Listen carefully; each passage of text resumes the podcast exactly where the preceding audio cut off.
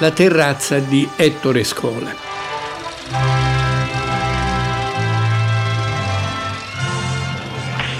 È pronto? Venite! Avevamo tirato, avevamo tirato, non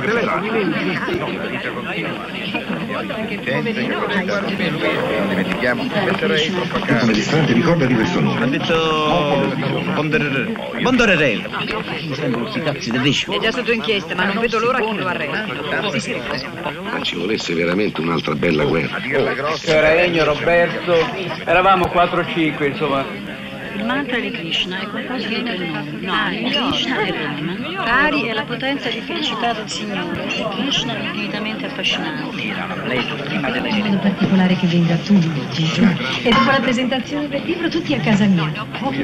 Il film racconta quattro serate e comincia ogni volta con la padrona di casa che eh, esce da, dalla casa grandi vetrate sulla terrazza dove tutti gli ospiti sono lì che confabulano tra di loro e dice eh, la cena è pronta, entrate. E comincia una parte del film che è diviso tra, in sostanza tra quattro personaggi che vengono alla luce, vengono al proscenio, è molto teatrale, le scene vengono al proscenio in una di queste, di queste parti che sono Mastroianni, la figura più smorta del film, eh, che è il giornalista che cerca di riconquistare l'amore di Carla Gravina, eh, la sua donna con cui ha litigato, che è diventata dopo la lite una nota giornalista a una trasmissione in tv.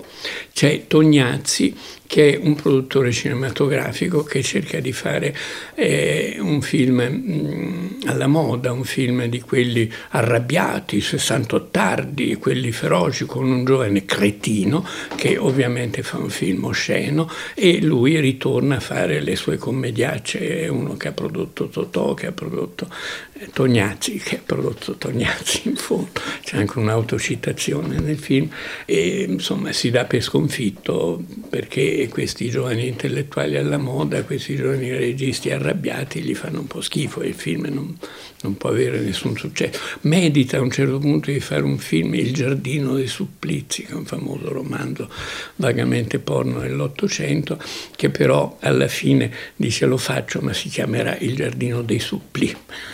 cioè ritorna al Tognazzi Vianello precedente. C'è Jean-Louis Trintignant, che è il film in coproduzione ovviamente, che è uno sceneggiatore in fuga sempre da Tognazzi e con i suoi guai anche lui con le donne, con i figli, con la famiglia, insomma un personaggio eh, più complesso, più, più elaborato degli altri che restano forse un po' troppo macchiette.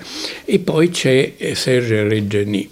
Serge Reggiani, autore francese d'origine italiana, Reggiani, è molto bravo, quello di Casque d'Or, di Becker con la signora, il quale è un sceneggiatore, un produttore, un funzionario televisivo. La parte sulla televisione è tra le più feroci che all'epoca si potevano fare su, questo, su questa grande organizzazione, è anche abbastanza macabra. Finirà lui che sogna di fare uno sceneggiato dal Capitan Fracassa di Gautier. È curioso il fatto che Scola abbia poi fatto anni dopo un film tratto dal Capitan Fracassa di Gautier, l'abbia fatto veramente, e forse era una sua, già dal tempo, una sua, una sua fantasia, una sua ossessione. E c'è eh, che alla fine è disperato per come girano le cose, qui si entra in qualche modo in una dimensione vagamente tragica, si suicida, si suicida nello, nello scenario di un fumettone a puntate, romanzo sceneggiato eh, televisivo con la neve finta e muore sotto la neve, sotto la neve finta, anche in un modo un po' grottesco. Io intendo esplorare il mito moderno di Fracassa e dei suoi girovaghi, che cercano un inserimento diverso nella realtà del teatro che è appunto un momento di grossa riflessione sul nuovo ruolo dell'attore oggi nel territorio. Sì, intendo il suo punto di vista, ma i fatti, almeno quelli, forse non andavano cambiati. La bellissima scena di Matamoro che muore di freddo, di nebbia nella neve, per esempio, qui non c'è. C'è, c'è. La neve c'è, non si preoccupi. Del resto ho voluto verificare questa mia impostazione con i colleghi che fanno parte della commissione culturale del mio partito.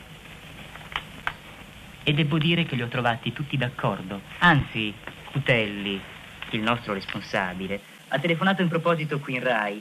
Credo abbia parlato con il presidente. Insomma, noi seguiamo la storia di questi quattro personaggi, delle loro donne che, nonostante gli anni 70, nonostante il, il comunismo, nonostante eh, il boom, eccetera, sono ancora personaggi che sentono fortemente il peso di una secondarietà loro imposta dai loro, dai loro uomini. Scalpitano, però scalpitano male. La Sandrelli, che è una specie di sessantottina, finisce per innamorarsi dell'intellettuale comunista per eccellenza, il quarto di cui non ho parlato, che è Vittorio Gassman.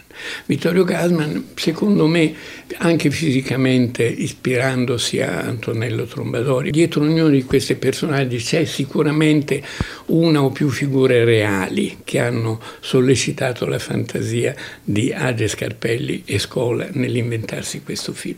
E, e c'è questo adulterio perché lui ha una moglie, lei ha un marito, eh, tra comunisti in fondo. E, e la parte finale del film è quella di un grande congresso del PC Mm, il Partito Comunista, vediamo anche Berlinguer, sono scene vere prese da, da, un congresso vero, in cui Gassman ne fa un discorso, questa dovrebbe essere la conclusione del film, la conclusione è un po' fiacca rispetto a tutto il resto, fa un discorso proponendo un suo dilemma a questa enorme assemblea dei comunisti. Eh, il dilemma è eh, si ha diritto alla felicità individuale? Perché io ho una moglie, me l'ho tradita, ho un amante, eccetera, già è uscito sui giornali scandalistici, già mi hanno denunciato, lo sapete tutti, anche voi, che devo fare? Devo rinunciare alla mia felicità individuale per quella collettiva? Il che è anche un po' paradossale perché poi quella collettiva nella sinistra degli anni 70 non è che fosse una cosa da tragedia, si poteva benissimo essere felici privatamente e felici nella politica ufficiale del tempo, per carità, no? Non è, era un po'. Però in qualche modo Scola e Scarpelli volevano fare volevano dare un perno ideologico al film, il perno è questo, un perno purtroppo fiacco. Quello che conta è il quadro, quello che conta è la descrizione di questa Roma degli intellettuali romani eh, legati al Partito Comunista con i loro problemi individuali sempre piuttosto eh, che scivolano sempre appunto grazie alla commedia italiana in una sorta di grottesco. No, non vengono né particolarmente amati, si tratta di autocritica, sia chiaro, Age compare tra i personaggi del film, lo si vede in due o tre scene del film. Insomma, noi non siamo esenti, siamo come loro. Siete tutti così spiritosi su questa terrazza? E tu sei venuto a darci manforte? Capitata per caso. Anch'io ci capito per caso, da vent'anni. Ecco il letto, pareva. La signora gli chiede Ennio di che segno è. E lui, pesci signora, ascendente maionese.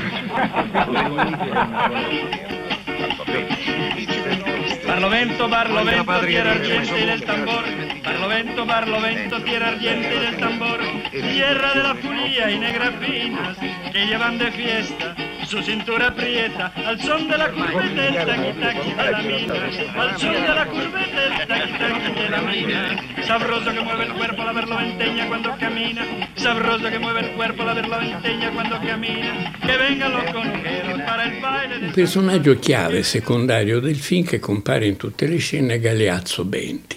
Galeazzo Benti pochi se lo dimenticano, era un attore comico, una spalla di Totò, mettiamo nei film Imperatore i Capri, insomma, dove faceva sempre il dandy, il salottino, il nobile decaduto, eh, paradossale comico, insomma, il quale a un certo punto nella realtà se ne andò a vivere in America Latina, forse disgustato da, dal mondo italiano alla fine delle illusioni della gioventù e, e torna e Scola, Age e Scarpelli lo infilano subito nel film. È un personaggio comico, un personaggio comico che vuole far ridere sempre, un po' ossessivo, un po' stupido, che però alla fine è quello che sputtana tutti perché dice basta, io me ne torno in Venezuela, mi fate schifo non siete quelli che io mi ricordavo, siete, vi siete corrotti, siete diventati un'altra cosa.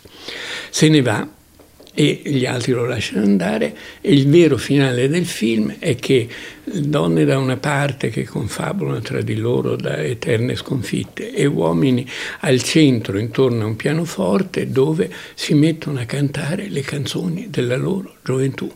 È chiaro che la resistenza è lontana, alcuni di loro l'hanno fatta, ma è ormai un ricordo assolutamente del passato. Quello che ne resta è un rimpianto di una gioventù piccolo borghese idiota che cantano, cantano le canzonacce che andavano di moda eh, negli anni del fascismo e negli anni del dopoguerra. O Boscaiolo, il sole sta per tramontare, oppure eh, Solo me ne vo per la città, oppure eh, Ma l'amore no, che era stata lanciata da Lida Valli, oppure canzonacce, canzonette. La resistenza è molto lontana, quel mondo è molto lontano. Amici, amici, un momento d'attenzione per favore. Grazie. Voglio anzitutto chiedervi scusa per questa mia ultima esibizione, che del resto mi era stata richiesta, forse per continuare a sfottermi. Però voglio anche cogliere l'occasione per comunicarvi quanto segue. Todos ustedes me han rotto los cojones. Sì, cogno, mi avete proprio rotto i coglioni. Per fortuna il mio aereo parte fra due ore. Porto in Venezuela con me il vostro squallido ricordo che renderà più dolce l'amarezza del mio esilio. Quanto a voi, restate così come siete. Hasta luego e che le vaya muy bien. E come dicono in Venezuela, me, che mi vedrete mai più. La terrazza è un pamphlet un romanzo, una commedia all'italiana di Age, Scarpelli e Scola, tre grandi sceneggiatori, provetti sceneggiatori. Quello che mi commuove di questo film è che ho conosciuto quasi tutti quelli che l'hanno fatto. Eh, Age Scarpelli, soprattutto Scarpelli, Scola, alcuni degli attori, Tognazzi, eh, Mastroianni mh, mm, e molte figure secondarie che compaiono nel film, sia come attori che come personaggi en passant, insomma, che si agitano sullo sfondo. Uno in particolare, nell'ultima parte del film, che è stato un mio eh, amico, padre o fratello maggiore, non so come dire, Lucio Lombardo Radice, intellettuale comunista, decisamente comunista, nel comitato centrale del partito, con il quale ho tante volte discusso, litigato, ma in modo sempre estremamente affettuoso e civile. Gli devo moltissimo. E su questa terrazza si radunano questi amici, amici tutti più o meno legati alla sinistra, in particolare al Partito Comunista, eh, tutti intellettuali o registi o scrittori o giornalisti o attori, ma nel giro, televisivi, molto televisivi. Cinema e televisione sono l'ambiente del, della cultura romana, lo sono in qualche modo anche oggi. Stop, stop! Oh, ma me capite? No, non si è fatto, non si è grincia! Ragazzi, a tutti, avanti! La smetta coglione e torni al suo posto. Ma perché, dottor? Questo facciamo sempre, per, per, per divertirsi. Non sempre. per me. Io odio l'umorismo delle truppe romanesche. Non ci provi mai più. Marcio!